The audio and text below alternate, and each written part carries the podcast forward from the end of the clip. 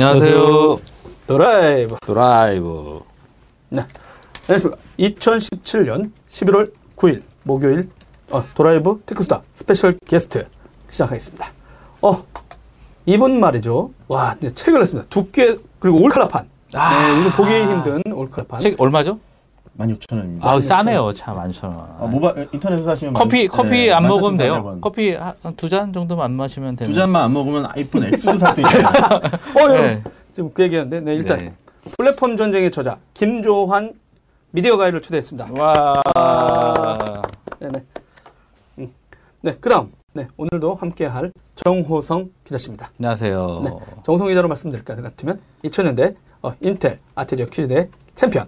네, 1회 끝나고 사라졌습니다. 영원한 챔피언을 불리고 있고요. 네, 네, 김조한 매니저. 네, 플랫폼 전쟁. 어, 이게 와 200페이지가 넘죠? 388페이지. 와 388페이지. 정말. 쪽, 한 388쪽이죠. 네네, 30, 338쪽. 네, 388쪽. 예. 네. 어, 저는 그거를 그냥 같은 건가? 봄, 같은. 봄인가요? 음. 그, 제가 보니까 매일 제가 검색해 봤거든요, 저번에. 네. 근데 제가 이렇게 책을 낸다고 자랑하면서 약간 추천사를 부탁하면서 파일을 잠깐 주면서 절대 공유하면 안 된다 했을 때가 엊그제 같은데. 어, 근데도 막 매주 주말에 직장인인데도 불구하고 매주 주말에 그냥 계속 나와서 커피숍에서 계속 글 쓰고 네, 했었는데요. 커피숍 사장님께서 이력서 쓰는 줄 알고 네. 커피 서비스 많이 해주셨어요. 아, 또 감사의 말씀을 또. 네. 아. 근데 지금 책이 나왔네요. 네, 지금 이력서 쓰고 있습니다.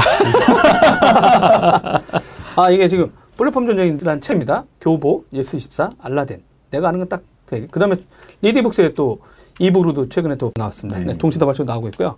어, 이 컨셉, 컨셉. 이 책이 어떤 책이냐면 전 세계 미디어, 미디어 플랫폼 사업을 주도해온 미국, 그에 도전하는 중국의 정부와 각 기- 기업, 그런 기업들 어떤 산업 전망, 이런 걸 전체적으로 보여주고요. 또 한류, 여기에 따른 이제 한국 기업들의 어떤 대응 방안, 이런 거를 해가지고, 와, 제가 이 책을 딱 본 다음에, 아, 기자들의 시대가 점점 가고 있구나. 뭐, 진작에 갔다고는 알고 있지만, 이 현장 전문가가 이, 런 식으로 말해요. 어, 딥하게 다루고, 다각도로 다루니까, 기자는 신뢰를 할 수가 없어. 뺏어 쓰면 되죠, 이렇게. 뺏어서. 아, 그러니까, 그냥 인용하시면 되죠. 실제로 네. 기자나 이런 쪽에서는 이 책을 제가 미디어 종사자랑 이런 사람들 입장에서는 다 사서 봐야 되는 것 같아요. 왜냐면은 되게 많은 전 세계 진짜 말 그대로 서비스 사업자, 미디어 사업자들과 서비스를 다 적어놨어. 그러다 보니까 이런 회사가 있구나. 이럴 정도였어요. 어, 근데 진짜 요 책을 쓰게 된 어떤 배경? 음, 동기는 네. 도항 기자님이 저를 끌고 가셔서 비밀이라고 하면 안 돼. 그냥 도항구 기자라고 해주세요. 네. 도항 기자가 메리츠 미디어에다 저를 소개시켜 주시는부터 이 모든 사단이 발생을 했죠. 근데 사실 어 마음속으로는 지, 매, 매전 이렇게 단발성으로 쓰고 있던 글들이나 아니면 이렇게 기고했던 것들이 네네. 하나의 큰 축에서 얘기를 할 수 있는 기회가 되면 어떨까라는 생각을 했었어요. 근데 음. 그게 또 좋은 기회가 되고 출판사에도 많이 믿어주셔서 네네. 어, 작년 6월에 계약을 했는데 네. 너무 오래 걸렸네요. 네, 그게 사실은 2월 달에 기- 다 끝났어요. 글을 다 썼는데 음. 이 스토리라인이라든가 마치 그냥 어떻게 보면 기고 같다. 음. 하나하나의 기고가 밖에 안 되는 것 같다는 얘기를 좀 네. 겸허하게 받아들여서 다시 썼죠. 네. 그래서 중국, 예- 미국 얘기가 중심이었던 게 원래 처음이었으면 네. 중국 얘기를 좀 더 힘을 두고 그 다음에 미국과 중국에서 과연 우리는 어떤 경쟁력을 가지고 있고 어떻게 가야 될 건가 아, 네. 라는 생각을 좀 더 써주셨으면 좋겠다 해서 그 부분을 음, 좀 지금 추가하시고? 했죠. 네. 아. 그리고 진짜 말씀한 대로 이제 어, 실제는 메디치 미디어에서 어, 저한테. 근데 전 또 그 메디치 미디어는 또 정보라 기자가 또 소개시켜 줬거든요 사장님은 근데 잠깐 보자고 하는데 아 제가 두 명의 아. 아주 insight가 넘치는 젊은 피 30대의 젊은 피. 네, 40대는 끝났다 이 나라. 네, 30대의 젊은 피가 어, 어, 실무에 능하면서 다국적인 경험을 갖춘 진짜 미래 세대라고 제가 생각했던 30대를 소개시켜 드리겠다고 두물간 다음에 어, 팔고 나왔죠 저는.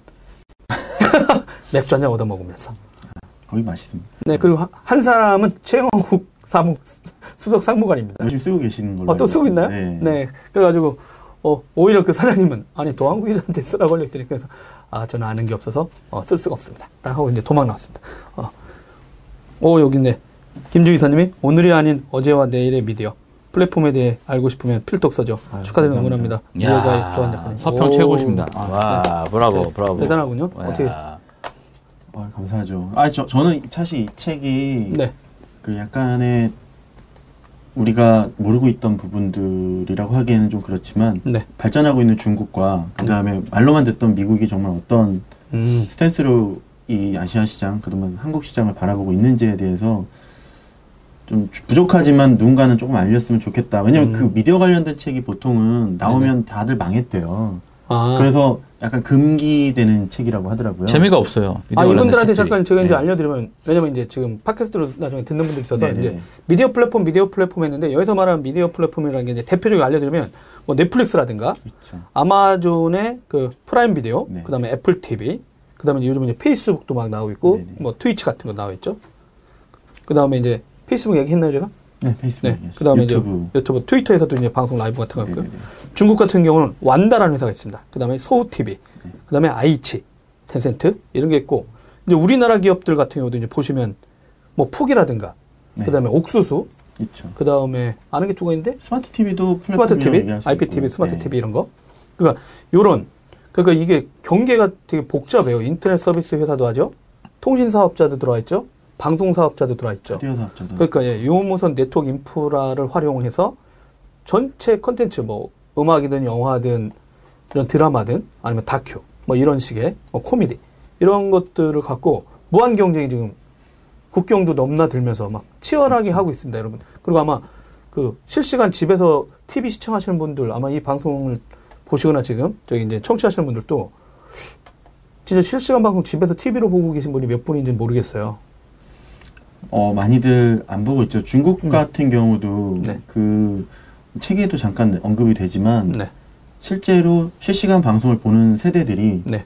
광고주들이 원하는 타깃과는 굉장히 멀리 떨어져 있어요. 아, 그러니까 왜냐 보통은 이제 광고주들이 원하는 구매를 하는 네네. 세대들은 이제 10대 후반부터 음. 30대 아니면 40대까지 이렇게. 남나할 텐데 특히나 또 잘 사는 동네 네. 일선 도시라고 하죠. 음. 1, 2선 도시. 네. 그쪽보다는 그냥 어떻게 보면 삼선의 아니, 노년층들이 네네. 많이 보는 음. 걸로 이제 점점 전략을 하고 있거든요. 아, 그래서 그런 측면에서는 한국도 사실 마찬가지예요. 저희가 뭐 실시간 방송 중요하다만 얘기하지만 실제로 그 방송들을 VOD 서비스나 네네. 아니면 short clip의 형태의 SMR로 보고 계시지 음. 실제로 그거를 본방사수를 하시는 네. 분들은 많지 않잖아요. 그렇죠, 그렇죠. 그래서 본방사수 시대가 많이 가면서 중국 같은 경우는 그 media first, 그러니까 digital first, OTT first라는 말들이 많아, 많아지면서 음.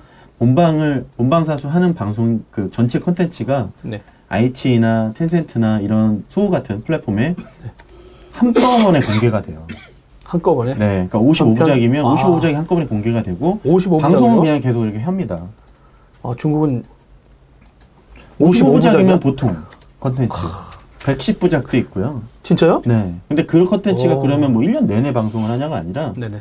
일주일에 한 11편 정도 소화를 해요. 방송에서. 장난이다. 하루에 두 편씩 해요. 하루에 두 편씩 하고, 그 목요일까지 두 편 방송하고, 네. 금, 토, 일에 한 편씩 하면 11편이 소화가 되거든요. 음. 네. 그거를 5주를 돌리면 55부작이 돼요. 와, 대단하다. 그러면, 근데 보시면 그 55부작의 제작비가 어마어마해요. 한국, 한국은 제작비가 굉장히 싼 나라예요. 그쵸. 진짜요? 네. 음. 중국은 배우들의 몸값도 이 굉장히 몸값이 한 번에 급히 올라가는 나라기도 하고요. 네네. 음. 오히려 한국 배우들이 중국 톱 배우들보다 싸다고 해가지고 네. 많이, 많이 가, 깜짝 가고. 그러니까 ROI가 그러니까 예를 들면 음. 그 가격 경쟁력이 있다. 아 우리나라 네, 저희가? 컨텐츠를 만드는 것들이 워낙 효율적으로 잘 만드셔서 네네. 경쟁력이 있어요. 음. 그리고 작가나 감독들 분들의 그 역량들이 굉장히 좋다 보니까 네. 음. 그런 부분에 있어서는 아직까지 경쟁력이 있거든요. 아 우리나라는 거의 배우들한테 많이 주고 실제는 거기 있는 스태프들한테 제대로 안 주잖아요. 그렇죠. 근데 중국은 사실 더안 그런 주나? 아니죠. 더 안 주는 게 아니라 더 주기 때문에 문제가 되는 거죠. 아 거의 그러니까 또 효율적이지 않아요. 거의 또 사회주의 국가기 때문에 그거 임금 떼먹었다 난리 나죠. 그렇죠. 뭐 그건 잘 모르겠는데 어.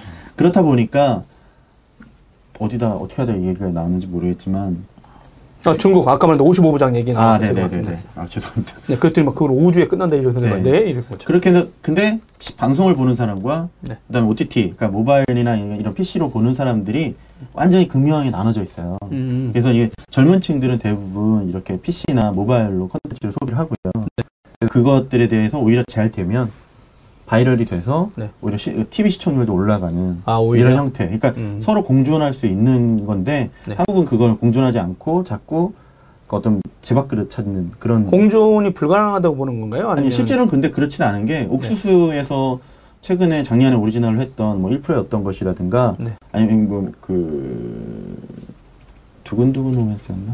제가 이름을 잘 기억이 안. 나는데 그런 방송들이 옥수수에서 선공개되고 네. 그 다음에 OTT급 실시간 방송으로 했을 때 음. 효과가 더 시너지가 났었어요. 아 그러니까 약간 OTT 서비스에서 먼저 방송한 다음에 네.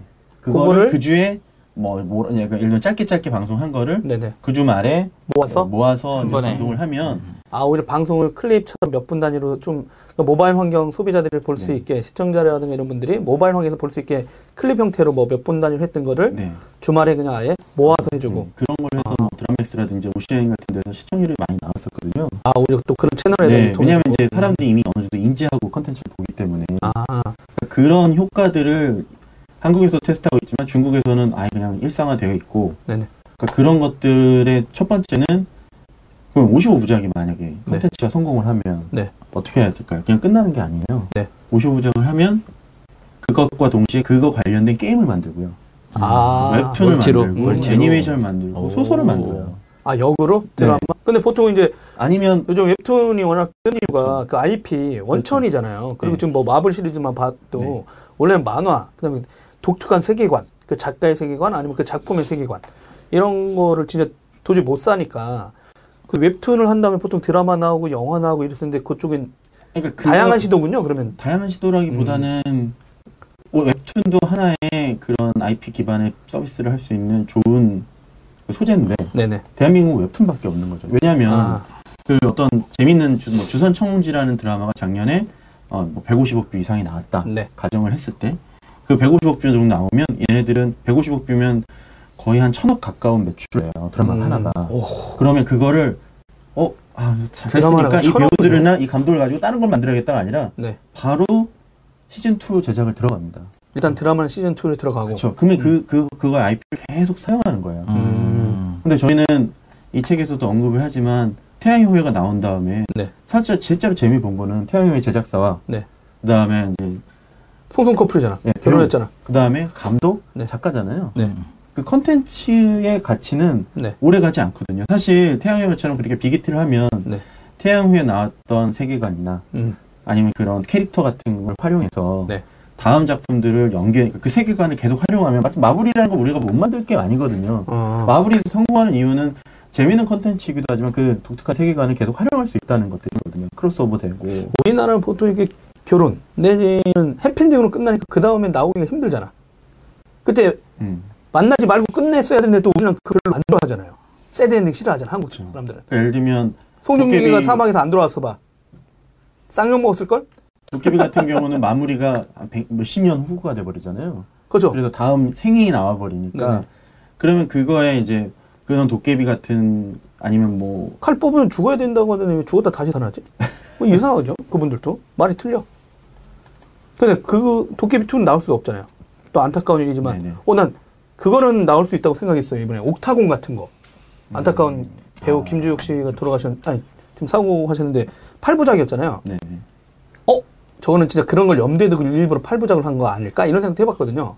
근데, 근데 근데 반응도 좋아서 2부 나올 수 네. 있지 않을까 했는데. 저도 그렇게 생각하는 게 그 컨텐츠를 네. 실제로 이제 유통할 때 많은 돈을 내고 하는 업체들이 이제 미디어 플랫폼들이거든요. 뭐 네네네. 넷플릭스든 음. 아마존이든 아니면 동남아의 OTT들이든 아니면 중국이 될 수도 있겠죠. 네네. 근데 그런 친구들이 돈을 내고 살 때 계속 언급하는 게 그런 거예요. 다음 시즌은 언제? 아. 왜냐면 이 컨텐츠가 재밌어요. 그래서 1년 동안 소비가 됐어요. 그, 그리고 평생 소비되는 게 아니거든요. 네네. 근데 만약에 다음 시즌이 나와요. 음. 그럼 이 다음 시즌을 보려면, 아, 기억이 안 나는데? 하고 전 시즌을 또 봐야 되잖아요. 음, 그렇죠, 그렇죠. 그래서 그 컨텐츠가 살아있는 동안은 계속 소비될 수 있다. 아. 그래서 뭐, 엑스파일, 그 예를 들면 엑스파일이라든가, 네. 아니면 프리즌 브레이크 같은 게 계속 연속 시즌을 재생하는 이유, 재생, 만드는 이유는 네. 그 어떤 지역에서 그 컨텐츠가 성공을 했으면 음. 계속 돈을 벌 수 있는 방법이 되거든요. 전 이- 중국에서 이제 전 24시 진짜 짜증났어. 왜 뭐? 결말을 안 내주는 거야? 아니, 처음에 미드를 접했을 때. 화가 나. 근데 그런 긴 호흡을 몇 개월 기다리란 말이야? 예, 미국에는 많이 되어 있고 한국은 사실 그렇게 대표적인 사례가 뭐 처용이라든지 막대 먹는 영자 씨 정도밖에 네네. 없어서 아. 근데 우리나라가 이제 그 미디어 미국이라든가 중국 같은 데는 일단 미디어 환경이 그러니까 우리나라가 실제로는 그 방송 통폐합 80 뭐 뭐 그런 얘기하면 좀 이상합니다만 실제 되게 민영 방송이 많았거든요. 그다가 실제는 뭐 군부 쿠데타 일으키면서 이게 통폐합되기도 하고 하면서 실제는 우리나라 같은 경우는 그 동안에 뭐 이게 종편이 나오기 전까지는 거의 KBS, MBC, SBS, 뭐 EBS 정도. 그다음에 이제 나머지 서울 방송 같은 경우 SBS도 실제는 원래 서울 방송으로 나왔었는데 계속 로비를 해가지고 전국 방송으로 한 거거든요. 그 사람들이 1년인가 2년 지났을 때 한 거 보면은 원래 지역 방송을 해달라고 해서 허가해줬어요. 근데 계속 전국 방송 해달라고 한 거야. 그러다 보니까 이제 우리나라는 이제 거의 중앙이 갖고 있는 이 힘 엄청 강력하고 지방 방송의 자체로 할수 있는 영향도 없고 다른 나라에 비해서 말이죠. 근데 중국이나 미국은 각 지역별 이런 데도 방송도 많고 인- 인구도 많고 그러다 보니까 완전히 다른 상황 아니에요? 어, 꼭 그렇게 볼 수밖에 없는 게 네. 캐나다가 저희 나라랑 되게 우리나라? 우리 아 우리 나 어. 아, 죄송 어. 큰일 날 뻔했네. 네. 우리나라랑 방송 환경이 비슷하다기보다는 인구가 되게 비슷해요. 아 인구 네, 인구나 아니면 미디어 환경이 되게 많이 비슷한데 네. 거기서도 시즌제나 이런 것들이 미국 영향을 많이 받아오겠죠. 네네 그래서 컨텐츠 제작이 많이 되고 음. 방송사가 그렇게 많이 있거나 하지는 않거든요. 아 근데 어 장점이 있어요. 왜냐하면 컨텐츠를 시즌제랑 단편제랑 하면 이제 다양한 컨텐츠들을 만들어낼 수 있다는 건데 단편으로 이렇게 가는 것들에 네네. 대한 장점이긴 한데 이제 방송 환경이 바뀌고 있잖아요. 이런 디지털 소비가 많아지고 있는 상황에서는 음. 이렇게 소비가 자꾸 단편적으로 되면 이런 제작사라든가 네. 아니면 이 유통사들이 굉장히 어려움을 겪는 경우들이 많죠. 왜냐하면 성공을 할 줄 알고 만든 거를 그렇죠 그렇죠 예, 망, 만약에 예를 들면 망해버리면 음. 다시 돌아올 수 없는 아. 그럼 이제 배우나 작가나 감독들만 살아남을 수밖에 없는 환경이 음. 되니까 네. 그런 면에서는 사실 이제 IP라는 얘기가 계속 나오지만 어, 꼭 그게 웹툰만 IP가 될 수 있다라고 보지는 음. 않고요. 드라마나 아니, 소설이나 왜냐면 우리나라 같은 경우 이제 리니지라는 게 이제 웹툰 일단 초대박 났던 게 또 게임에서 초, 초, 초대박 났잖아요. 그쵸. 지금까지도 나오잖아요. 리니지 물론 이름은 동일한 이름은 나오고 있으니까 네. 그러다 보니까 이제 우리나라 입장에서는 웹툰을 통한 되게 다양한 음. 확장이 있었다 보니까 이제 했는데 아, 해외는 이미 웹툰이 아니더라도 음. 우리 드라마에서 성공하면 그렇죠. 다시 웹툰으로 갈 수도 있고 네. 게임으로 갈 수도 있고 대부분 그 시작이 웹툰이거나 소설이거나 음. 아니면 뭐 다양한 이제 아니면 뭐 설화라든지 되게 다양한 쪽으로 이렇게 가고 있죠. 정은호 박사님이 플랫폼 정리도 시즌제로 나오라고. 네, 어떻게 생각해요? 근데 그건 제가 지금 결정할 2세에 들어왔습니다. 여러분, 일단 박수를 보내주시고요. 네. 그리고 뭐 진짜 저희가 리뷰하지만 여기 독자들 중에 어, 제 마음대로 선정해서 나중에 책, 책을 좀몇 아, 권 선물해 드리도록 하겠습니다. 네네네. 아, 어. 제가 원래 갖고 왔어야 되는데 아니, 아닙니다. 저도 정신이 없어서. 근데 요 대답해 주세요. 플랫폼 전쟁도 시즌제. 아 근데 그거는 3세 찍으면 가나요? 제가 결정할 수 있는 사항이 아니고 어, 그럼요. 출판사에서 하자고 하시거나 아. 아. 니면 그 제작 방향이 좀 나오면 음. 좀 저도 생각해 볼 수 있는데 지금 사실 책에 있는 모든 내용을 다 쏟아부어서 네. 머릿속에 더 있는 이상 게더 이상. 없다. 더 이상 없다. 저도 공부 좀 해야 되고 네네네. 예, 그리고 사실은 쓰게 되면 IP나 아니면 음- 음악 그리고 네. 뭐좀 다양한 쪽의 얘기들을 하고는 있어요. 음. 왜냐면 이 책에서 좀 밑을 안 닦은 것처럼 이렇게 마무리가 확실하게 되지 않은 아. 부분들이 있는데 네네. 그 부분들에 대해서 저도 자신감이 붙으면 좀 더 얘기해보고 음. 싶은 마음도 있고요. 그리고 여기 언급하지 않은 플랫폼들이 꽤 있습니다. 네. 어, 그럼 한번 디테일하게 한번 물어보죠. 이 미국 같은 경우는 이제 넷플릭스라는 것 때문에 실제 전 세계가 다 많이 이런 거, 네. OTT 서비스에 대해서 많이 노출이 돼 있고. 근데 국내에서는 이제 그, 와치? 와차. 와차. 네. 와차라는 회사가 스타트업이 뭐 분석하다 이쪽으로 나와 있고. 그리고 이제 IPTV가 워낙 강한 제기구나 통사가. 대한민국이. 프랑스랑 또 그런 네. 비슷하죠. 일단 넷플릭스, 그 다음에 미국 이제 아마존 프라임 비디오, 음. 그 다음에 애플 TV, 그 다음에 이제 페이스북도 영상 쪽, 이제 막 와- 들어있어? 와치. Watch가 네. 곧 나오죠. 예. 그 다음에 이제 뭐 유튜브도 일단 방송 플랫폼으로서 예. 하고 있고, 트위치는 게임. 근데 아마존은. 되게 웃겨요. 이런 것도 프라임 비디오로 알려주면서도 또 별도로 게임도 생중계 하는 그런 트위치도 방송 있죠. 플랫폼이 네. 있었고 또 최근에는 아마 이달 말로 기억될 텐데요. 아마존 웹 서비스 그 클라우드 행사할 때 생중계하는 플랫폼을 또 하나 샀어요. 미디어 어. 플랫폼 뭘 하나 또 샀대요. 그 그걸 통해서 또 현장 라이브를 또 한글도 와치가 해가지고 이 한다고 코딩. 업체 아닌가요? 예, 맞아요. 무슨 인코딩하는 어떤 전문 회사를 해가지고 제가 현장 아는 전문을 또 뭐 그렇게 쓸 수 있도록 뭐 서비스에 얹겠다 이러더라고요. 아마존 웹 서비스에 그거는 이제 그러면 오- B2B로 쓸 수 있게 그렇죠. 뭐 하는 하겠다. 뭐 이런. 근데 이런 미국 플랫폼 얘기하면서 이제 넷플릭스를 얘기 안 할 수 없잖아요. 네, 네. 어떤 회사면 진짜 넷플릭스는 1990년대 후반에 어, 뭐 너무 유명하죠. 네. 헤스팅스라는 사람과 그다음에 이제 몇몇의 그 founder들. 네. 지금은 이제 그분들이 나가서 다른 회사, 음. 뭐 레드박스니 뭐 이런 네. 다양한 회사들을 차리긴 했지만 그 founder들이 DVD 디스크를 가지고 네네. 렌탈 사업을 했던 회사예요. 지금처럼 뭐 미디어 스트리밍이나 네, 뭐 이런 아마- 것과는 전혀 다른 거죠. 네, 두 번인, 아니, 이 회사는 워낙 유명하니까 뭐, 네. 간략한 설명 그 정도인데, 그 제, 플랫폼을 두 번이나 뒤엎었다. 근데 아니, 왜 이렇게 얘네가 인기가 많은 거예요? 넷플릭스가. 인기가 많았다기보다는 진짜 어떻게- 가려, 그러니까 그 스타트업이 모든 회사가 그러겠지만 네. 가려운 부분 그리고 이제 고객들의 pain point를 명확히 알고 들어갔던 것들이 맞는 것 같아요. 예전에 우리나라도 비디오 가게가 있었잖아요. 음. 네네네. 비디오 샵들이 있었고 거기서 이제 비디오를 빌려서 아니, 만화책을 빌렸을 때 안 갚으면 제때 안 주면 책값보다 더 이제 그렇죠. 연체료가 더 많아지는 그렇죠, 그렇죠. 그런 비즈니스 모델이 어 이거 좀 불합리한 거 아닌가라는 생각에서 음. 시작을 한 거고 그래서 이제 월정액 어떤 일정 금액만 내면 네가 빨리 레- 반납만 하면 그때는 어느 정해진 기간이 있겠지만 뭐 디스크 one 디스크 two 디스크 이거는 동시에 가져갈 수 있는 것들이 있고요. 네. 뭐 빠- 반납만 빨리 하면 원하는 만큼 올류캐닛을 할 수 있는 비즈니스 음. 모델을 약간 채- 새롭게 만들었죠. 네. 근데 이 친구 가 리드 헤이스팅스 CEO가 이 내는 아이디어들이 다 좋긴 한데 네.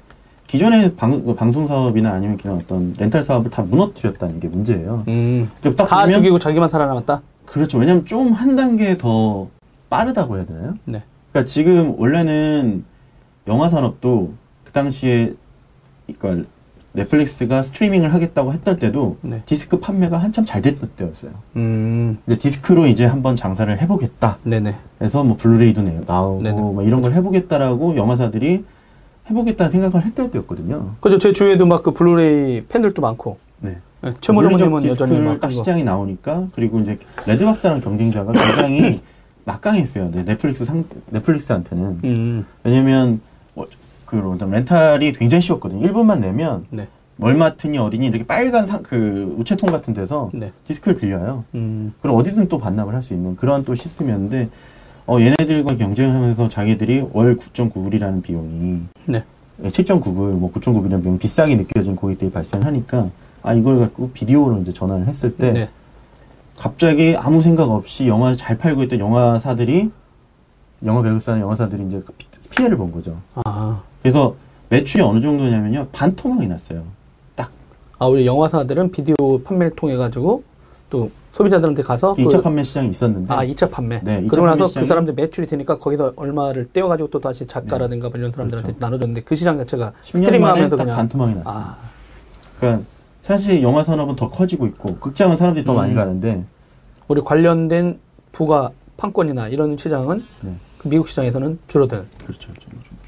네. 아이러니한 일이 발생했네요. 네. 그게 넷플릭스 때문에. 그, 네, 때문이나 뭐든 넷플릭스가 선도를 한 건 맞고요. 아, 넷플릭스가 그걸 또 잘 해가지고 소비자의 선택을 받으니까 오히려 그렇게 또 흘러갔고요. 그렇죠. 왜냐하면 그 당시에는 어, 애플이나 아, 아마존이나 음. 그다음에 뭐 아, 애플 이런 업체들은 디스크를 판매하는 것 대신에 디지털로 렌탈을 해주고 그렇죠. 그다음 디스크 네, 디지털로 판매하는 모델들을 가지고 요걸 성장해 가야지라고 있는데 갑자기 여기서도 월정액 모델로 음.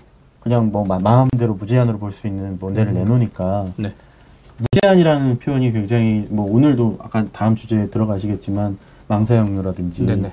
그 망통합성 이런 데서 많이 또 이슈가 되는 거거든요. 그렇죠, 그렇죠. 콘캐스트나 이런 친구들도 자기네 유료 방송을 하고 있는데 넷플릭스라는 애들이 컨텐츠를 가지고 무제한으로 볼 수 있게 음. 돈을 더 안 내도 네네. 내면 되니까 안 내도 그 고객들이 볼 수 있으니까 그런 거 이제 불만을 갖게 되고 계속 이제 시장에서 큰 이슈들을 냈고 근데 보통 우리나라, 아이고, 죄송합니다.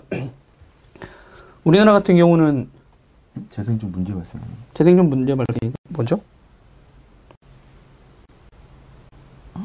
어, 어. 죄송합니다. 어, 근데 우리나라 같은 경우 이런 작은 회사들이 이런 거대한 사업자들하고 싸움에서 이긴다는 게 거의 불가능하잖아요. 네. 한국은. 근데 미국에서는 어떻게 이런 게 가능이 돼요? 근데 그게 사실 디즈니가 지금 당장 2019년부터 자기네들 동영상 서비스를 하겠다라고. 발표했잖아요. 어려운 거예요. 아직 안 했나요, 디즈니가? 아, 2019년부터 합니다. 그 음. 넷플릭스와 같은 비슷한 모델을 하겠다고 음. 했는데 넷플릭스가 성공할 수 있었던 이유 중에 가장 큰 거는 기존의 고객들을 이 구독가 예를 들면 렌탈하는 고객들 2천만 명을 모으고 나서 네네. 이 서비스를 pivoting을 한 거예요. 아, 기존에 맨땅에서 시작한 게 아니라 네. 계속해서 자기네 충성 고객들을 어느 정도 모아놓고 그 그쵸. 고객들 대상으로 저희가 이런 비즈니스로 그동안 렌탈해 줬는데 스트리밍으로 갑니다. 혹시 또 계속해서 좀 이용해 무료로. 다 쓸 수 있게 했어요. 처음에. 그 기존 아. 고객들은. 그러니까 어 써봐야지 하고 그래요? 아, 처음에 스- 바뀌었을 때 새로운 사람을 전환할 네, 때 그렇죠. 다시 내가 해볼 수 있게 체험할 수 있게 했겠네요. 그렇죠. 무료로 그 기존 고객들은 다 쓸 수 있는 모델로 만들어줬고요. 그러다 보니까 2천만 명을 가지고 시작을 한 거잖아요. 네네. 그러니까 이제 ROI가 나오는데 물론 지금도 ROI가 제일 안 나오는 그러니까 좀 투자 대비 손익은 굉장히 적지만 음. 그냥 어나 우리도 넷플릭스 모델 따라가야지 하는 업체들은 네. 가입자가 없는 상태에서 아, 들어가니까 돈은 있는데 가입자가 아직 없어. 그렇죠. 그러니까 예를 들면 컨텐츠를 하나씩 판매를 하는 경우는 컨텐츠 하나당 수익이 나오는데 네네. 이런 넷플릭스와 같은 모델은 컨텐츠에 대한 판권을 미리 다 사놔야 돼요. 오. 컨텐츠 숫자가 되게 많아야 또 사람들이 들어와서 볼 거잖아요. 아, 또 시작하는 지점에서는 아무것도 없으면 안 되니까 그렇죠. 네. 일반 인터넷 서비스를 만든 거랑 다르군요. 네, 그러니까 아마존도 사실은 기존에 수천만 명을 가지고 있던 수만 명 이상 갖고 있던 네. 아마존 프라임 멤버라는 게 있기 때문에 원래 있었어요? 그렇죠. 그러니까 아마존도 쇼핑을 이 위해서 나왔던 해요. 모델이죠. 아, 그러니까 이게 저는 그래서 무에서 유를 창조해서 어떤 성공을 하기 위해서는 굉장히 많은 시간과 아. 노력이 필요한데 아마존과 넷플릭스는 사실은 좀 현명하게 꽤 오랜 시간이 걸렸는데 이제 독자라든가 우리나 이제 사업 계획하시는 분들 입장에서 보면 야, 저 사업 우리 대응 안 하냐 하는데 어, 저 사람은 이미 꽤 많은 오랫동안 10년이 됐든 아니면 5년, 6년 동안 10년 정도. 네. 네, 그걸 한 다음에 이걸 갖고 새로운 고객들과 함께 새로운 서비스 를 꾸준히 만들어 나가고 있는데 우리나라는 막 야, 신사업 저거 뜨는데 투입 이러면은 그 돈을 많이 쓰고 그다음에 성과 많은 내기 시간을 힘들고. 기다려야 되죠. 아, 기다려야 되는데 또또 네. 전문 경영이라 기다릴 수 없어요. 2년 안에 성과 못 나면 1년 안에 잘려 일단. 그런 일이 많죠. 좋은 방법은 그럼 기존의 그런 가입자 기반을 확보하고 있는 서비스를 인수를 하거나 투자를 해서 음. 그, 그걸, 그걸 가지고 시너지를 내면 좋을 수 네. 있는데 네. 어, 독자적으로 뭔가 이 사업에서 우리가 살아남겠다. 그러면 사실은 보면 한국 시장이 그렇게 큰 시장이 아니잖아요. 아까 도 음. 네네. 음. 잠깐 언급을 하셨지만 한국 시장이 작다. 네. 근데 작은 데서 뭔가 싸워서 이겨야겠다라고 보는 것보다는 음. 뒤에도 언급을 했지만 그러니까 책의 뒤에도 언급을 했지만 동남아나 이런 시장에서 이미 한국 콘텐츠를 가지고 잘하고 있는 친구도 있어요. 네, 그리고 진짜 되게 웃겼던 게 예전에 라인 메신저 있잖아요. 네. 이게 그 누구지? 그 군대 간 양반 지금 별에서 온 그대? 별에서 온 그대. 그 배우, 전지현 배우 얘기하는 어, 거죠? 남자 예, 배우. 예, 예, 예. 그 나왔던 거 있잖아요. 별에서 온 그대. 음, 음. 그 주인공의 성씨가 도시였죠. 아, 어, 죄송합니다. 아, 근데 그럴 때왜 동남아 이야기를 하냐면 중간에 갑자기 라인에서 PPL이 들어가요. 메신저가. 처음, 음, 음. 처음부터 들어간 게 아니더라고. 맞아요. 그래서 내가 나중에 물어봤거든요. 카카오 때, 때문에 그런 거냐, 니네. 뜨니까, 그러니까, 도대체 무슨 소리냐. 지금 저거 동남아에서 초대박 났다. 맞아요. 근데 지금 실- 거의 실시간성으로 동남아 분들도 음. 어, 국가에 있는 분들도 우리나라 드라마를 바로 본다 이런 얘기를 하더라고요. 그러다 보니까 그, 그 시장을 자기네 라인이 지금 가고 있는데 그래서 빨리 태웠다는 거예요. 그러다 보니까 거기서 이제 라인 쓰고 나왔잖아요. 그러니까 동남아에서 라인이 금방 그럼요. 어? 저 사람 쓰는 라인 이게 뭐지? 근데 이 마케팅하고 이게 절묘했더라고. 근데 카카오톡은 전혀 그런 거안 했었죠. 그 Independence Day 최근 개봉한 영화. 네네. 한 1년 넘은 것 같긴 한데. 그쵸. Resurgence라는 two? 영화에 보면, 예. 거기 보면 처음에 예전 같았으면 비디오 화면 채팅하는 게 나오면 항상 스카이프가 네네네. 나왔죠. 아 거기 QQ 메신저가. 음. 일부러 그분들도 중국 시장을 겨냥해서 그런 걸 쓰는 건가요? 그렇죠. 파라마운트가 만든 영화인데요. 아, 배우도 중국 배우, 중국 네. 배우랑 그다음에 시- 싱가폴, 그러니까 중국계 싱가폴 배우 둘이 초반 15분을 그쵸, 다 끌고 가요. 아, 그래서 처음에 보면 중국 영화인 줄 알게 오해를 하게 만드는 게 있거든요. 아 일부러 그런데 이제 그런 컨텐츠조차도 시장이 있는 곳에 배우를 쓰- 그렇죠. 쓰고 거기에서 쓰고 있는 일반 서비스를 탑재시켜서 그쪽 사람들이 어 저거 우리 건데 이렇게 생각할 수 있게. 그런 것도 있고 음. 알릴 수도 있고. 그러니까 왜냐면 중국 시장이 미국 시장이 한 영화 시장으로 보면 한 70, 80% 수준까지 수준이 오르거나 아. 그거보다 더 많이 매출이 나오는 경우도 발생을 해요. 네네. 그러니까 중국 시장을 겨냥 안 하고 만들 수가 없죠. 그리고 중국 투자, 중국 배우, 네. 그다음에 중국 문화가 네. 나오지 않으면 네. 동시에 개봉이 안 됩니다. 아 요즘은요? 네, 음. 아 중국에서? 네. 아, 그러면 독립세봉이 안 되면 매출의 30% 정도가 날아간다고 보시면 돼요.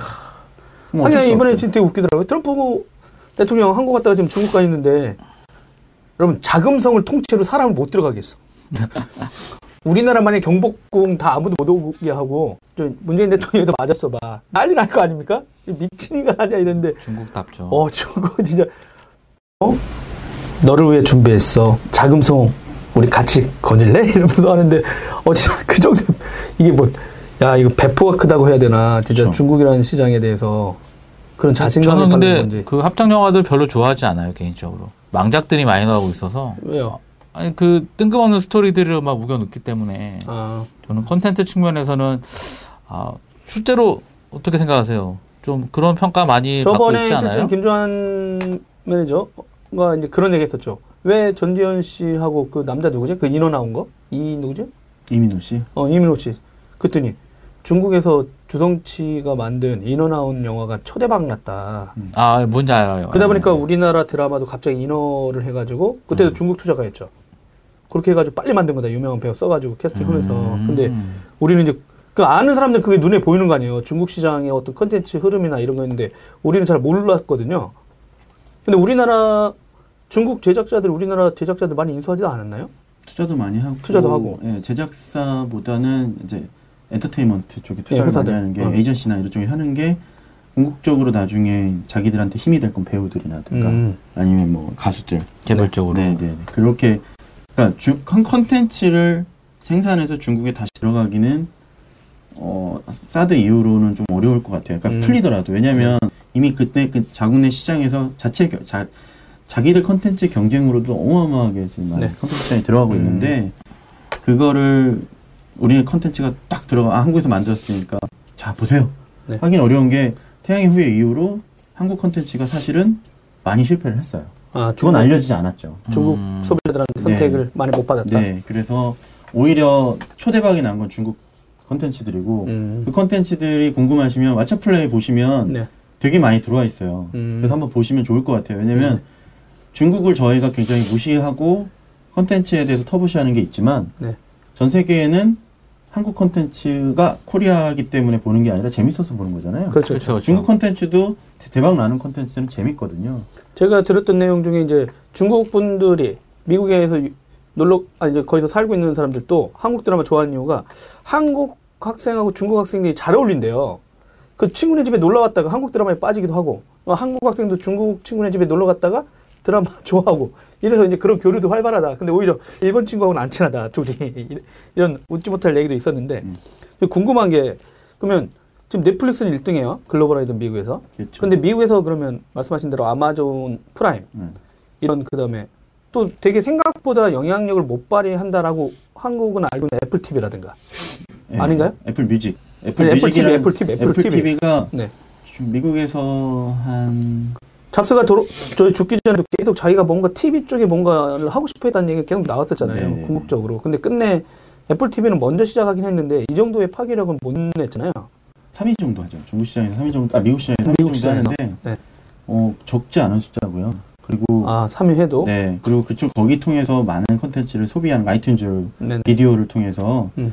많이 구매를 하기 때문에 아, 그리고 애플 뮤직 자체가 이제 약간 동영상 서비스로도 많이 transformation이 됐어요. 음, 음. 아, 오히려 애플 TV가 있었는데 애플 뮤직이 별도 서비스하면서 거기에 그렇죠. 또 이제 영상, 뮤직 비디오들을 먼저 들어가면서 네. 뮤직이 있었는데 그러면서 또 영상을 자연스럽게 네, 지금 이미 서비스하는? 애플 뮤직만 해도 유료 가입자가 3천만이 넘었으니까. 아, 그러니까 그렇게 야금야금 커지는 것들이 이제 어떤 플랫폼들을 갖고 있으니까 애플은 근데 사실 하긴 우리가 애플하고 삼성전자 상관없어요. 걱정할 필요는 하나도 없지. 상관없어요. 왜냐하면 뭐 넷플릭스든 네. 스포티파이든 이런 미디어 플랫폼들이 자기네 매출에 그러니까 그 애플 플랫폼에서 가입한 매출 나면 매출의 30% 먹잖아 또. 네, 30에서 그리고 1년 후에 15%씩 내야 되기 음. 때문에 그러니까 예를 들면 법인세라는 거는 적자가 나면 돈을 네. 안 내거든요. 네네. 근데 적자가 나든 안 음, 나든 상관없이 그렇죠. 너 매출 발생했으니까 운영비로 15%내 이렇게 음. 가져가니까 네, 그럼 미국 얘기 중에 하나 가장 궁금한 게 하나 있어요. 제 개인적으로 이 유튜브를 통한 구글의 전략. 거의 지금 우리나라 막 젊은 친구들이라든가 뭐 네트워크, 유무, 무선 특히 트래픽에선 뭐 유튜브, 페이스북이 엄청난데 유튜브 하면 지금 저희들 방송 플랫폼도 사용도 하고 있습니다만 가장 강력했는데 뭐 레드라든가 뭘 내놨는데 왜 가장 강력한 영상 플랫폼을 하고 있는데 이 시장에서는 그렇게 그렇게 deep하게들 잘안 다뤄지는 건지 아니면 이게 유료 시장에서 왜 무슨 뒷심을 지금 발휘하고 있는 건지 그거 좀 궁금해요. 사실 매출만 보면 네. 아마 넷플릭스보다 많을 거예요. 아, 근데 광고잖아요. 동영상 광고고. 어. 아, 이 회사의 매출은 컨텐츠 비즈니스라고 보기보다는 보다는 네네네. 동영상 좀 꺼야겠네요. 네. 자꾸 와서 죄송합니다. 네, 아이폰 X도 있어요, 여러분. 안 커지네요. 네, 여튼 네, 네. 그래서 그 유료 비즈니스 모델을 내놨죠. 근데 고객들이 네, 필요로 하냐? 네, 필요로 하지 않는 거예요. 그러니까 저희가 자기가 월 10불 정도 되고 네.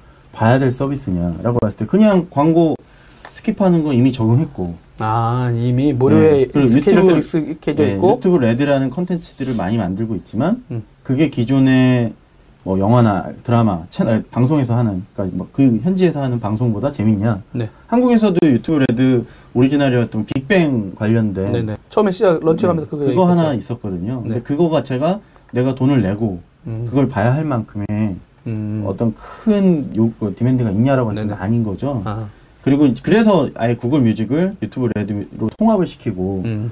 음악 쪽에서 니즈가 있는 사람들을 유튜브 레드로 자꾸 편입시키려고 하는 움직임들이 있고요. 네, 네. 그리고 생각보다 사람들이 제일 좋아하는 기능들이 유튜브 뮤직이랑 그다음에 이제 오프라인으로 볼 수 있는 거, 그다음 뭐 광고도 그렇고 이런 네. 쪽이 있고 그냥 컨텐츠 쪽은 여전히 그 그렇게 큰 매력을 못 느낀다고 하더라고요. 그래서 음. 많은 투자는 계속 하고 있어요. 하지만 어 이미 광고 모델로 확실히 확고하게 자리를 잡아 있는 상태라 음. 이거를 넷플릭스나 이런 애들만큼 더 잘할 수 있느냐 이미 잘하고 있는데요. 네. 저는 이제 이 책을 읽으면서 이제 가장 놀랐던 게 실제 저도 이제 뭐, 뭐 항상 반성도 많이 하고 있습니다만 진짜 바로 옆에 미국 가는데 한 13시간 걸리는데 여기 중국 가는데 한 2시간도 안 걸리는데 그리고 항상 중국에 대해서는 전혀 모르고 별 관심도 진짜 없기도 하고요. 주- 네. 아, 그리고 중국어를 못 읽으니까 어떤 때는 물론 구글 번역기나 이게 번역기 잘 돼 있다고 하지만 알리클라우드 쪽에 바이두나 근데 중국에 관련된 서비스가 되게 많더라고요. 음, 네. 중국도 지금 뭔가 판이 재편된 건가요? 지금 아직도 재편되는 중? 어 절대 강자 이제 3인이 있고요. 네. 그다음 신흥 강자 한 명 정도 있는데 절대 강자가 완다? 아 완다는 사실은 여기 책에 좀 언급했을 때 좀 의아해하신 분도 계실 거예요. 완다는 공식적으로는 뭔가 서비스를 하진 않아요. 음, 근데 이 친구들은 영화를 제작하고 네. 유통하는 어. 어떤 그런 어떤 수직 그 미디어 콘텐츠의 하나 이것도 하나의 플랫폼처럼 극장까지 가지고 있잖아요. 이 회사가 또 미국 그리고 최근에 이 회장 잡혀 들어가지 않나요?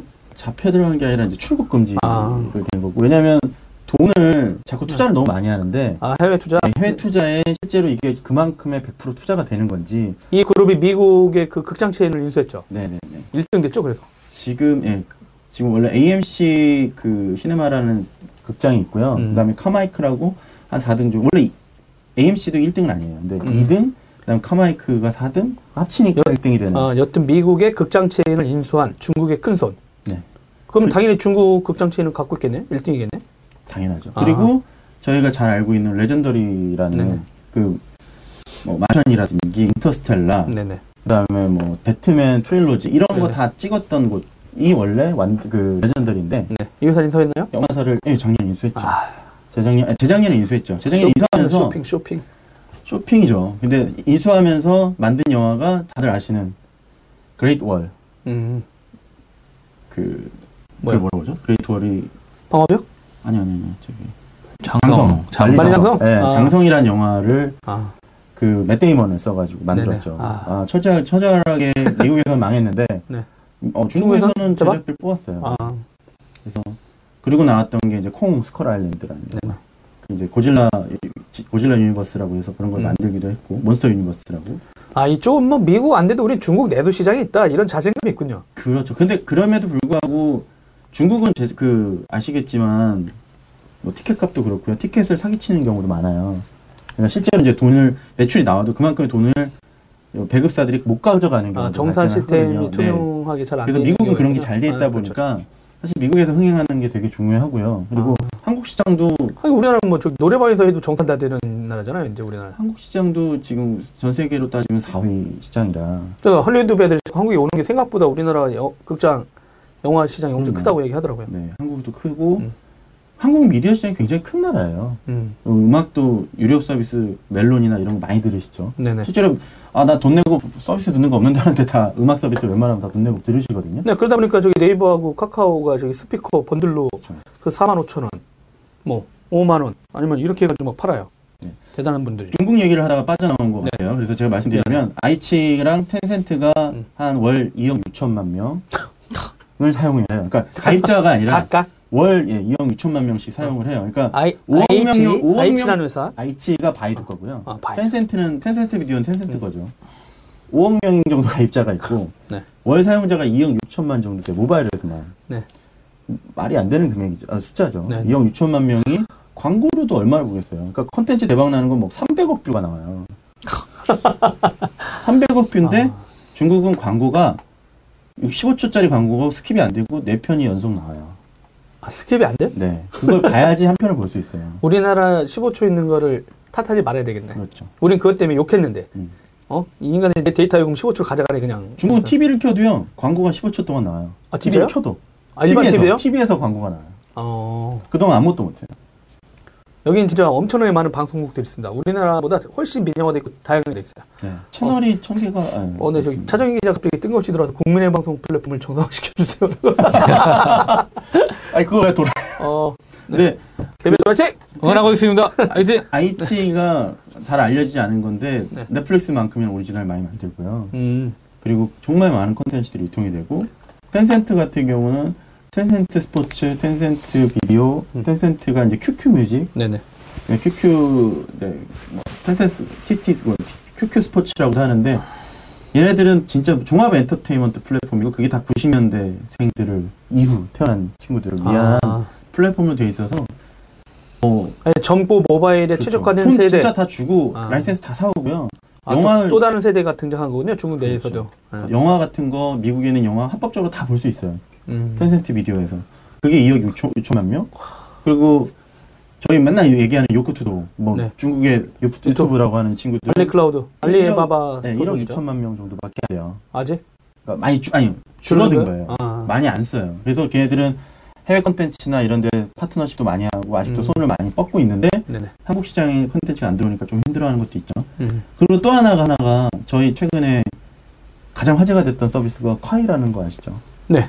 그게 콰이쇼우라는 동영상 플랫폼이에요. 어, 저, 아니, 뜬금없이 페이스북이나 인스타그램에 많은 사람들이 막 올리고 막 이렇게 하더라고요. 근데 저는 그때 그걸 딱 보고, 아니, 내가 이게 저기 스노우, 네이버에서 만든, 자회사에서 만든 스노우가 있거든요. 그 스노우 갖고 옛날에 장난치고 막 라면 먹는 거 입에다 올리고, 와, 이렇게 네. 했다가, 어, 몇 번 올렸더니 사람들이, 왜 그러냐 도대체. 어, 너무 거북스럽다. 이러더니 갑자기, 지금 말씀하신 서비스가 이름 뭐죠? 콰이. 콰이라는 서비스. 네, 1억 얼마. 지금 가입자가, 어, 전 세계 합치면 1억 명 정도 되고요. 그리고 한국에서 1천만 다운로드? 거의 그 정도? 네, 그렇죠. 젊은 사람들 엄청 많이 다운로드 받고 있다는. 네. 근데 그거가 지금 저희 저희가 보고 있는 프레임은 네. 어 근데 그 term and condition에 문제가 있어서 음. 뭐그 자기가 영상 올리면 그걸 막 불법적으로 사용을 한다. 네네. 라는 쪽 얘기를 하지만 실제로 그 서비스가 얼마나 많이 쓰고 있고 음. 알리 어 제가 알기로는 바이두랑 텐센트인 걸 거예요. 그 두. 회사가 3억 5천만 불 정도 투자를 해서 어. 양쪽이 좀 투자인가요? 네 서로 투자하겠다. 아. 그러니까 왜냐면 이 서비스가 굉장히 뜨고 있거든요. 네네. 중국 내에서도. 음. 그래서 거의 이런 동영상, 그다음 숏, 숏 클립이죠. 숏폼이라고 하는데 네. 짧은 영상들을 만드는 플랫폼으로는 이제 1등. 아, 그리고 제가 이제 뭐 그 얘기했을 때 들었던 내용 중엔, 아, 여러분들 중국 서비스 뭐 인터넷 서비스나 모바일 서비스 뭐 잘 쓰시는 거 있으세요? 이름은 들어봤지만. 근데 이 서비스는 진짜 처음으로 한국의 많은 그 네티즌이라든가 모바일 사용자들이 엄청나게 다운받아서 쓰고 있는 첫 서비스 아닐까 대표적으로 그렇죠. 그, 그런 것 같아요. 그러니까 위챗이나 이런 건 알죠. 뉴스에서 많이 보고 중국에서 뭐 할, 한대요. 뭐 이제 커뮤니티 하려면 뭐 해야 돼요. 이런 얘기는 있었는데 실질적으로 일반인들이 쓰는 중국의 첫 서비스 2017년이 돼서 드디어 중국의 첫 서비스가 한국한테도 모바일하고 이게 젊은 세대를 틈타 그리고 소셜 확장 통해 가지고 자연스럽게 우리가 찾아온 거 그거 대단한 것 같아요. 네. 한국에 도- 준비를 좀 한 걸로 알고 있고요. 한국에서도 이제 홍보팀이나 음. 마케팅을 하시는 분들이 계시고 아, 왜냐면 깔았더니 네이버하고 저기 카카오를 로그인할 수 있는 그 아, 인증 메커니즘을 연동시켜 놨어요. 음. social 로그인 할 수 있게. 그러니까 당연히 한국을, 어? 준비 많이 했네? 이런 생각이 들더라고요. 그 그런 서비스가 미국에서 또 하나 있어요. 아, 뮤지컬리라고. 네. 그게 카- 어떻게 보면 콰이랑 좀 비슷해요. 음, 창업자가 한국 사람이 아니라 중국 사람이에요. 아. 중국 사람인데 미국 사람들은 그게 중국 서비스인지도 모르고 열심히 쓰고 있어요. 아, 지금요? 그게 제2의 스냅이라 불리고 있습니다. 아. 음. 뮤지컬리는 기본적으로 자기가 노래를 부를 수도 있고요. 네. 그리고 이제 음악이 나오는 걸 그 약간 립싱크라고 하죠. 네네. 립싱크하는 플랫폼이에요. 아, 이거 따라하면서 내가? 네. 그래서 뭐 거기에서 내부적으로 팔로워가 400만 명인 친구를 제가 비드콘에서 만난 적이 있었거든요, 올해. 네. 근데 되게 젊은 친구인데 이 친구가 뭐 니켈리디온이는 이런 방송에서 많이 나오는 친구인데 유튜브에서는 팔로워가 이거 서브스크라이버가 20만 명밖에 안 되지만 뮤지컬리에서는 자기가 400만 명이 자기를 좋아한다. 그리고 보여주더라고요. 그래서 그거 보고 깜짝 놀랐는데 그 홍보팀들이 와서 저희랑 이제 미팅을 하면서 느낀 거는 얘들이 한국 사람, 이 중국 사람이더라고요. 아.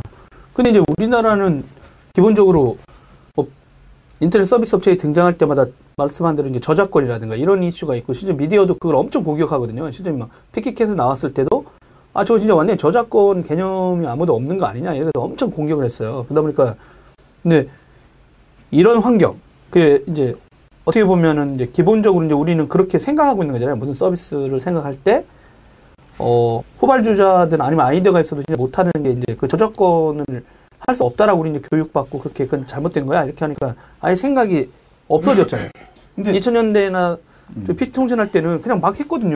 아 진짜 거짓말 안 하고 용산에서 맨날 프로그램도 맨날 복제하고 했던 게 그러니까 뭐 손가락질은 받았지만 아 없는데 어떻게 이러면서 했는데 약간 사회적인 문화가 있었는데 그런 게 한 20년 흐르니까 우리는 그렇게 안 되잖아요. 그러다 보니까 젊은 기획자들은 그렇게 하실 수 있겠어요? 김 매니저 같으면 방송국에서 많이 썼어 아이디어 내가지고 근데 저작권에 위반이야. 그럼 융합 복극 당하고 그 다음날 끝나는 거 아니야? 시작도 못 하고 근데 이런 건 어떻게 생각해? 저희가 좀 오해하고 있는 것 같은 게 네. 정말 불법일까 아 그걸 생각을 해봐야 될 것 같아요. 음. 왜냐하면 어 저작권은 얼마든지 그 보면 최신 컨텐츠나 이런 것들 을 하나도 건드리지 않았어요. 그 예를 들면 음. 그 콰이 같은 경우도 네네 옛날 거예 그리고 그 저작권이 가격이나 가치가 그렇게 높지 않은 것들을 해서 재밌는 부분만 뽑아가지고 하는 것들이 음. 굉장히 굉장히 큰 돈으로 계약을 했을까? 아, 우리 아이디가 있었으면 2천 분들을 하든 음. 그렇죠. 김영철 아씨 4달러 막 이거 그렇죠, 그렇죠. 이런 거 계속 해야 뭐 되니까 오히려 수천만 원, 수억짜리 컨텐츠가 아닐 거란 말이죠. 음. 그래서 그런 것들을 해서 재미나게 만들고 그러니까 그런 것들을 전략적으로 아 이런 것들은 좋겠다라고 얘기할 수 있으면 근데 아시잖아요. 우리나라 그거 하면 방송국이 그냥 순순히 오케이 하- 할 분들이 아니잖아. 그런 걸로 하겠다고 뭔가 대박 컨텐츠라고 홍보하지는 않았겠죠. 아. 계약을 할 때. 뭐 이렇게 전략적으로. 대놓고 여기서 할 수는 없지만 뭐 미국 가서도 뭔가 그리고 중국이랑 하고 방송사들이. 광고 가- 관계가 워낙 좋다 보니까 네네. 중국에 있는 플랫폼들과는 우호적일 수밖에 없고요. 네네. 그래서 아마 잘 되지 않았을까 생각하는데 음. 저는 그렇게 생각을 해요. 그 한국의 미디어 플랫폼이 안 나오는 이유? 것- 이유는 네네. 사실은 대기업 들의 비즈니스라고 생각하고 음. 하는 그 그분들이 어떻게 보면 투자나 이런 것보다는 네네. 내재화를 통해서 서비스를 하려고 해서 아. 직접적으로 그 그렇죠. 잘하는 분들한테 자기네가 컨텐츠를 공급해서 윈윈하는 모델보다는 어 저거 우리 할 수 있어. 그거 뭐 새로운 서비스에서 누가 가입자를 많이 만들어 놓으면 뭐야 우리 컨텐츠 갖다가 왜 제가 돈 버는 거야? 그럼 안에도 보통 그렇게 시키거든요. 야 우리 컨텐츠 갖고서 이렇게 라이센스 하는데 왜 쟤네는 그런데 니는 뭐 하는 거야? 이러다 보니까 오히려 그렇게 컸던 회사를 인수하거나 아니면 그 사람들을 이렇게 클 수 있는 게 아니라 이제 죽여버리는 거죠. 라이센스를 올려버려야된가 음. 이렇게 하면서 이제 그럼 둘 다 공멸하는 거죠 한국은 어떻게 보면 그런 게 이제 익숙하지 않은 것 같아요. 우리나라 그 상생 모델 자체를 경험한 적이 그렇죠. 없으니까 보면. 파트너십 네. 그런 어떤 말 그대로 협력하는 것들을 이 오히려 이제 젊은 세대들부터 좀 더 많이 왜냐면 저희 저희 때 저도 포함이에요. 저도 음, 네. 그런 거에 아직도 인색하고 아, 그리고 내가 더 많이 챙겨야겠다라는 생각을 할 것 같아요. 근데 중국을 보면 아까도 말씀드렸지만 텐센트랑 콰이가 뭔가를 하고 하는 것들이 네. 사실 한국 기업에서 상상할 수 없는 일들이거든요. 그렇죠, 같은 그렇죠. 미디어 회사인데 미디어 회사에 투자를 한다. 음, 근데 물론 CJ 같은 경우도 뭐 스튜디오 드래곤이나 이런 것들 인수를 하고 거기서 뭐 생생시켜서 하는 모델들이 있어요. 네. 근데 그게 아주 대표적인 케이스일 수밖에 없는 게 다른 데는 그런 일이 발생하지 않잖아요. 네이버가 MCN 업체들한테 아무도 투자 잘 안 하잖아요.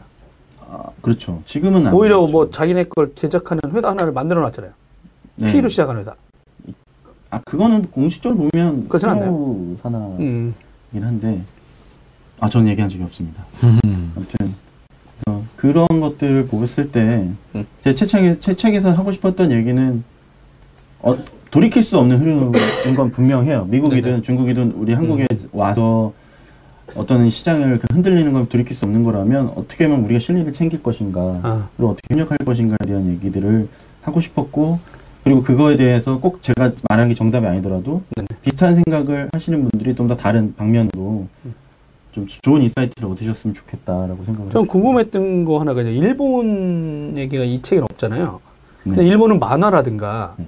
좀 만화의 천국, 그 다음에 뭐 음악도 실제는 근데 이 컨텐츠 그리고 컨텐츠에 돈을 내야 된다는 거는 진짜 일본이 완전 강력한 걸 갖고 있는 나라잖아요. 아직도 CD 판매가 전 세계 네. 1위죠. 근데 이, 이 회사는 왜 그런 아시아에서 가장 강력한 어떤 컨텐츠 환경을 갖고 있었는데 글로벌로 나가는 건 안 됐을까? 궁금했어요. 글로벌로 보시기에 사례가 거의 없, 소니 없죠. 같은 회사도 있잖아요. 소니는 예전에 음악 사업 같은 걸 영화 사업도 하고 막 그- 미국에도. 막 투자하고 했는데 오히려 지금 보면은 뭐 중국 업체가 지금 소니처럼 일본 기업이 막 미국 가가지고 되게 상징적인 빌딩 사듯이 지금 어떻게 보면 중국이 그렇게 하고 있잖아요. 근데 그러니까 미국 언론들도 일본에 이어서 이제 중국이 침공하는 거 아니야? 막 이런 식의 시각이 있었거든요. 근데 소니 같은 경우도 미디어 그룹도 사고 별거 다 했고 그리고 소니에 대한 어떤 인식은 선진국에 있는 사람들 엄청나게 여전히 강력하거든요. 근데 그런 회사가 있었는데 소니 일본 회사들은 이렇게 컨텐츠 비즈니스를 성공적으로 확장시키는 데는 그렇게 성공하지 못한 거잖아요. 실패했죠. 그왜 그렇다고 보세요? 이 인구도 있고 저작권에 대한 마인드 다 갖고 있고. 그게 사실은 요즘 위험한 얘기일 수도 있는데 네. 한국이랑 너무 비슷해서 그런 게 아닌가. 기업 문화라든지. 아 자기가 다 하려고 하는? 예, 그러니까 컨트롤을 하려고 하고 뭐- 아큰 회사가 지금 직접? 소니가 그 음. 위키리, 위키리스크에서 공개됐던 거는 소니 피처스를 얼마나 망쳐놨는가에 대한?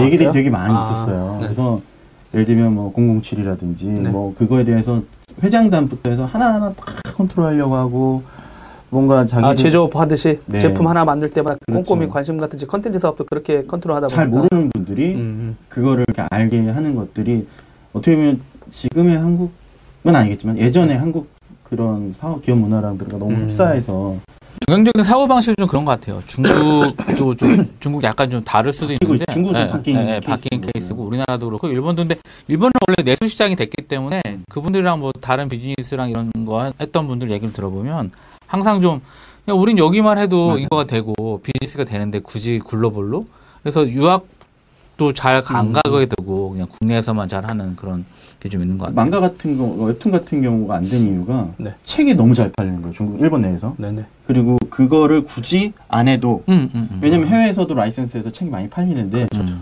우리가 이걸 굳이 왜 하지? 아, 알아서 여기서만 네, 네. 잘하면 잘 나가는데 네. 굳이. 그런데 중국에서는 만화책 자체 라이센스나 이런 것들이 초반에 없을 때는 음. 또 잘못했던 게 그냥 무료로 줬어요. 공짜로. 그냥, 그냥 일단은 뭐 언젠가는 전 처음에 만화책 보고 음. 비닐 포장돼 있길래 왜 그러지? 모르고 뜯었다가 사야 됐어. 그러니까 중국에서는 있지만. 일본 웹툰이 아직도 무료인 경우가 많아요. 음. 아, 그러니까 웹툰 아니 일본 만화가 스크린 돼서 이제 주- 돼가지고 근데 그게 불법이 아니라 그 친구들이 이제 무료 licensing을 해준 거예요. 아, 우리나라 왜안 해주죠? 한국은 돈이 되는 책이 팔리잖아요. 아. 음. 그러니까 그런 관점 그리고 컨텐츠를 만약에 해외로 나갔을 때 오히려 뭔가 노이즈가 생기고 그 자국 자기네 컨텐츠가 너무 손이 많이 가고 네. 피해가 될까봐 그냥 말씀하신 것처럼 한국 그 미- 일본 내 시장에서 그냥 자국 시장에서 얼마든지 소화가 되니까 어, 벌써 한 시간이 지났는데 저 최영욱 아저씨처럼 한 번 더 나와야 되겠는데? 한국 얘기는 아직도 못했어. 동남아하고. 다 얘기하면 책을 누가 사나요? 네, 맛배기입니다. 맛배기. 아. 책에 더 많은 내용이 있잖아요. 이달 안에 한 번 더 나와요. 아, 그렇죠. 23일경. 왜냐면 네. 다음 주는 저희가 부산 지스타에 가거든요. 부럽습니다. 부산에 와서 하시든가. 회 먹으면서. 언제? 다음 주 목요일. 다음 주입니다. 목금, 토. 저희 지스타 갑니다. 네. 네. 여튼, 아, 여러분 지금 아이폰 2017년 지금 해야지. 네. 11월 9일 어, 더 라이브 테크수다 초대 손님 플랫폼 전쟁의 저자 어, 김조한님과 얘기를 나누고 있습니다. 진짜 그런 내용이 실제 이 책에는 되게 디테일하고 숫자가 또 되게 잘 돼 있고 진짜 술술들 읽혔어요. 제가 이제 놀랬던 게 뭐냐면 어, 아 진짜 이게 숫자가 엄청나 책에 모든 그래프도 많고 그러다 보니까 어 진짜 기자들 입장에서 보면 뭐가 좋았냐면은 아 이런 업체가 있는 그 일단 업체 이름 생소했던 업체들하고 근데 이런 업체 있어요라고 하는 거고 어 모토그래프 분들이 안녕하세요 인사했네요. 어, 어, 그래요? 네. 모르겠네. 어 저는 시력 1.5 이번 시력이 안 좋아서 저기 모니터가 안 보입니다. 오, 여튼 어 무슨 얘기한 거지? 데이터. 어 기, 자가 보기에 데이터가 많다. 그러니까 그냥 이렇게 많다. 설명한 어, 어설픈 사람이라기보다는 디테일에 되게 강한 사람이었던 것 같아요. 그러니까 그런 게 되게 있고 그러다 보니까 그걸 오랜 시간이 걸렸어도 또 바뀐 게 있으면 또 다시 바꿔야 되니까. 그러니까 기자들 같은 경우는 아니 혹- 저 같은 스타일은 숫자를 자꾸 안 넣거든요 일부러. 아 귀찮아지니까. 그리고 숫자 하나 잘못하면 이제 막 그래프 하나 잘못 그리면 또 난리도 나고 확인하는 게. 근데 300페이지 가량 읽으면서 그런 일이 되게 많아서 야 이거 진짜 엄청나게 심의를 기울여 썼구나 그리고 책을 만든다는 것도 일단 엉덩이 깔고 앉아 있어야 된다는 거거든요 시간에 엉덩이가 무겁죠. 엄청난 힘들이죠 엉덩이가 엉덩이가. 커서 가능했다는 어. 그래서 어떻게 보면 이제 조만간 이렇게 강연도 하시나요 이제 네, 그 메디치에서 뭐 해주시는 것도 있고 언제 언제 강연해 다음 주부터 월요일부터 어. 계속 있고요. 네. 그리고 북 MBA라고 네. 그쪽에서 이제 강연하는 부분도 있고 이제 사실 그때 메디치 사장님이 한 말씀 있죠 책을 내면 우린 강연 플랫폼에 태워 저자를 이러면서 아, 어, 그 네트워크를 지금. 그, 그, 그 네트워크가 또 화려하잖아요 메디치 쪽에 네. 필진 분들이 아 드디어 이제 되게 유명인으로 이제 우리 만나기 힘들어지나요? 아니 그건 아닌데 그 강연이 굉장히 곳곳에 있더라고요. 그러니까 들면 뭐 평. 아 지역별로? 네, 그래서 아. 좀 저도 차를 이제 사야 되나? 어, 차 없나요? 네, 저도 또, 또 네, 뚜벅인가요? 음, 첫차 선택은 모토그래프. 첫차 선택은 뭐, 첫차 선택은 모토그래프를 보고 첫 차를 선택하는 참고? 참고하라. 아, 그렇죠. 아니, 전 그래서 네. 요즘에 모토그래프 서준석 영상을 피- 많이 보고 있어요. 서준석 PD 이거 편집하기 힘들겠다. 예. 모토그래프에 그래프가 많이 나오죠. 예. 네, 그래프라는 알겠습니다. 공통점. 어, 그러면 일단 일본에 여기서 거는 완다시만 여기서 끝내야 돼. 예. 그러니까 이달 안에 한 번 더 나오는 걸로 아, 한국하고 알겠습니다. 동남아 쪽 이슈가 있으니까 부산 아. 갈 수도 있죠. 네. 이상 네 김조한 매니저 와 얘기를 나눠봤습니다. 어 플랫폼 전쟁은 2부에도 계속되고 여러분 2세 찍었대요. 다들 박수 쳐주시고 다 여러분 꼭 한 권씩 사서 네 알겠습니다. 그럼 조만간 2부에서 찾아뵙겠습니다. 고맙습니다. 네, 감사합니다.